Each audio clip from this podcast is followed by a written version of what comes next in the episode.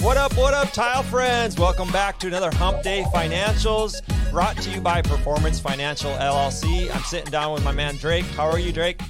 Dude, living my best life, living the dream over here. I love it. I love it. So this is the fourth fourth part of a four-part series and if you didn't catch the the first three parts, you'll definitely want to check them out. The first one we we went over the balance sheet, you know, and and kind of went over an overview of how to read that and kind of different things that you need to know on your balance sheet. Week two, we went over profit loss, sometimes called an income statement. Um, and then week three was, of course, the cash flow statement, which was something that I had not heard of. And then this week, we're going to kind of wrap it all up and show you, you know, the importance and have just a little discussion on evaluating and stuff like that. Yeah. Yeah. Last week, we kind of wrapped up the call with the idea that I don't care what size you are, these are things you need to be looking at inside of your business. These are, we're trying to get away from the idea of, hey, we're just, we got cash in the bank, we're good to go. Um, that mentality is what kills small businesses, right? It's the, we need to be evaluating where we're at. We need to be understanding what our numbers are telling us so that we can make really good decisions. The, the thing I always tell everybody, Luke, is uh, think about when you were an employee and you sit down in your boss's office uh, for your annual review, and your boss kind of sits and looks at you across the table and he goes, Man, you were really screwing up nine months ago, and then you kept doing it for the rest of the year.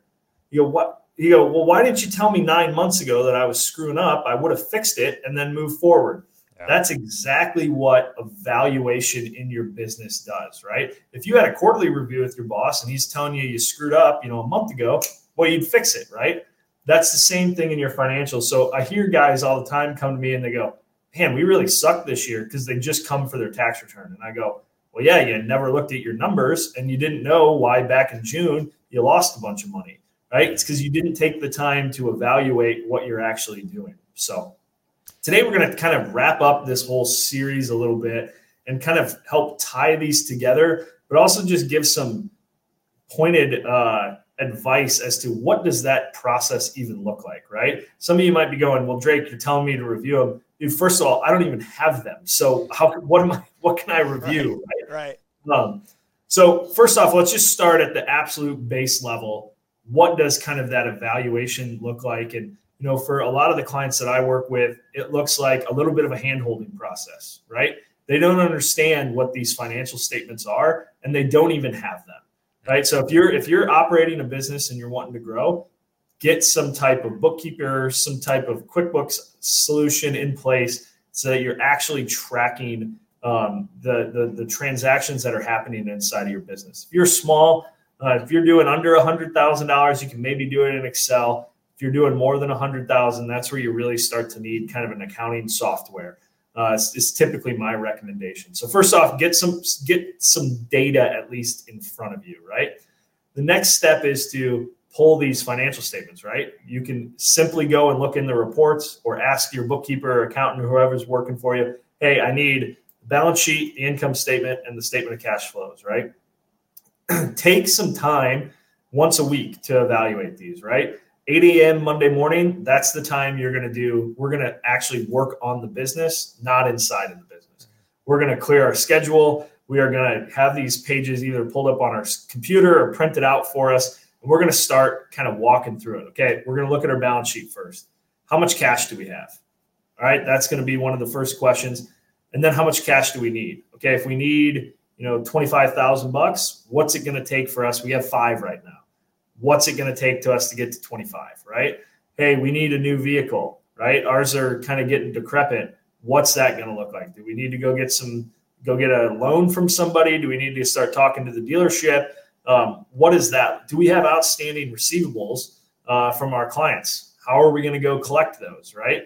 If you're just sitting there and, and never taking the time to think about some of these things, you can't see some of the glaring holes inside of your business um, that could be staring right at you on the form of these pieces of paper. So that's kind of the first thing. On the balance sheet, too, you know, you can maybe look at where, you know, if you do have any debt, how much do I owe? Where's my credit card at? Do I have some vendors that need to get paid? Those would be the nitty gritty things I would start to look at. Where you're probably going to spend 75 to 90% of your time next is on your income statement. again, your income statements over a period of time. If you're going to sit down and, and evaluate this, I would recommend to look at it either on a, a week by week basis for that prior month or you know prior month to wherever today is or i would look at it from a year to date standpoint right? So if we're at you know the middle of uh, september i would probably look at it from january through you know september 14th right? And i would look at it on a month by month basis and i would start to evaluate i'd just go line by line. Okay fuel's up the last three months. Why is fuel up well gas prices have been going up right okay that makes sense to me all right, sales are down. Well, what the heck are sales down? Well, we've spent a thousand dollars less a month on advertising. Advertising probably helps a ton in us getting sales, right?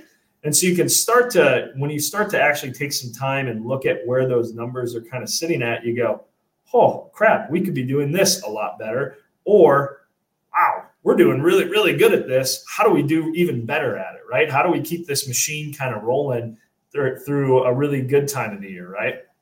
Luke, do you got anything to kind of add to any of that? You know, that's a good point is to, you know, understand this is this is how you make good business decisions, right? Follow the money. Do what the money says is best. And you know, you're right. If if you if you're stopping advertising, you know, and all of a sudden your your sales calls, you know, the phone's not ringing. I mean, that's a that's a really easy example. Um, I I know yesterday or a couple days ago I was in a group and you know I always like to initiate um, uh, financial conversations based around what we do as contractors. And I know you you might not be familiar, but if you wanted to level or flatten a floor, there's primarily two two main ways we do this in our trade. And one would be called dry pack. You know, it's it's a mm-hmm. it's a it's a more it's cement and and basically sand and, yep. and it's really dry and you just tamper it and you can make the floor perfectly level and flat. Uh, mm-hmm. It's it's labor intensive. Materials are cheap. The second way is called a self leveling pour, where it's a hybrid. You mix it up real wet, almost like a like a soup, like a tomato yep. soup, and then it, it basically um, it, it doesn't actually self level, which is kind of funny, but you you can manipulate it around a little bit with a rolling pin and, and, it, and it will self level with a little bit of encouragement. And um, this one is, uh, I would say, less labor intensive, uh, but the materials are sky high. Now, you can make money at both, and it's best to know both methods but it's best and, and my answer you know a lot of people i said which one would you prefer and why or which one would you choose and why?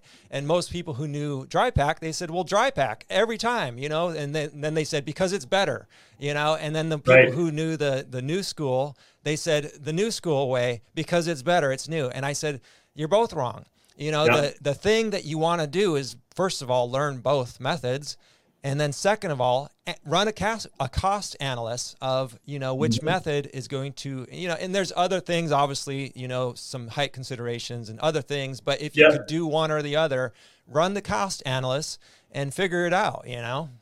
Yeah, you're hitting on one of my favorite things to ask business owners. And I maybe have brought it up on this podcast before. Um, but I always love to ask, like, so Luke, I would sit down and go, Luke, how's it going, man? How's your business doing? and you would come to me and you go, Drake, we're doing good. And I'd say, based on what?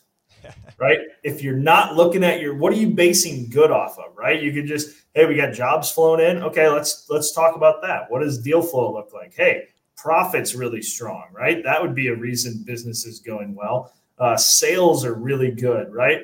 But if you don't have anything in front of you to kind of answer that, this is where you can start, right? Mm-hmm. Start tracking some of these, start evaluating. If you are the kind of guy that just goes good and you have no reason as to what good is, um, start to understand what makes our good, right? Is $100,000 a year in profit good? Is a million dollars in sales good? Is hitting my goal of trying to grow 10% from last year good? That's really where you can give a good answer on that most business owners just go, it's good because it's part of kind of our general dialogue and conversation.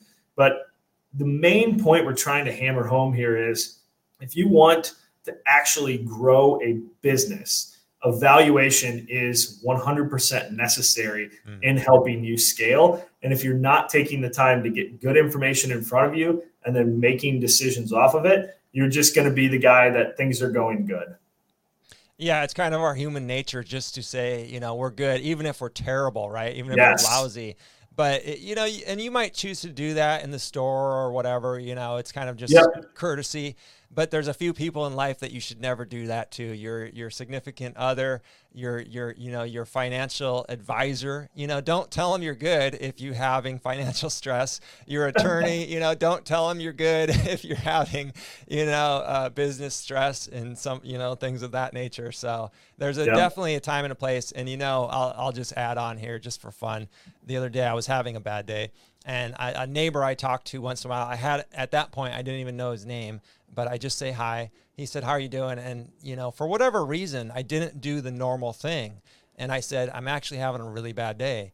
And he stopped and he talked to me for about five minutes, and in the end, I hugged him, and you know, I I went I went on my way feeling so much better about everything. You know, just right. that human connection. You know, just it was only five minutes. You know, yeah. And um, it's just it doesn't have anything to do with finances, but more of a human story. For sure, for sure. No, and I, and that's and that's some of like that's business, right? Business isn't just this like in a nutshell thing. It affects large portions of probably the 90% of our life. You know, it, it has a gigantic impact on who we are as people. Um, and so I think that's a great point to say, hey, good isn't just how we evaluate our businesses. It's let's look at our lives, right? That's really important. You know, if yeah. we want to grow our business, a lot of times people say, I want more time back. I want to spend more time with my family, right? And and these are some of those steps that can help achieve those ultimate goals. And if you are trying to scale and grow, um, you know, I always tell everybody, you know, if you're trying to lose weight, you don't go talk to the guy that weighs 400 pounds. You talk to the guy that's fit and has a six pack and is in the gym every day, right? right? If you're trying to grow your business, you don't listen to what your buddies say that kind of have a failing business or just own their job. You're, you're, you follow what successful businesses do successful businesses evaluate their numbers. They have answers when there's discrepancies and they take time to focus on the business, not just on the actual day to day job. Yeah, absolutely. So I know these aren't always the most sexy conversations when we're talking about these financial statements. And, you know, it's not like this quick get rich quick scheme that people love to talk about on TikTok and things like that what we're trying to just help you guys do is just real practical advice, right? Yeah. Let's lay it out simply. Here's what they are. Because um, I'd love to help every single one of you guys make as much money as you possibly can and run super successful businesses. But I can't pull you to do it, right? This is something that you guys have to take on on yourselves and and kind of carry this weight. Choose to make some of these decisions.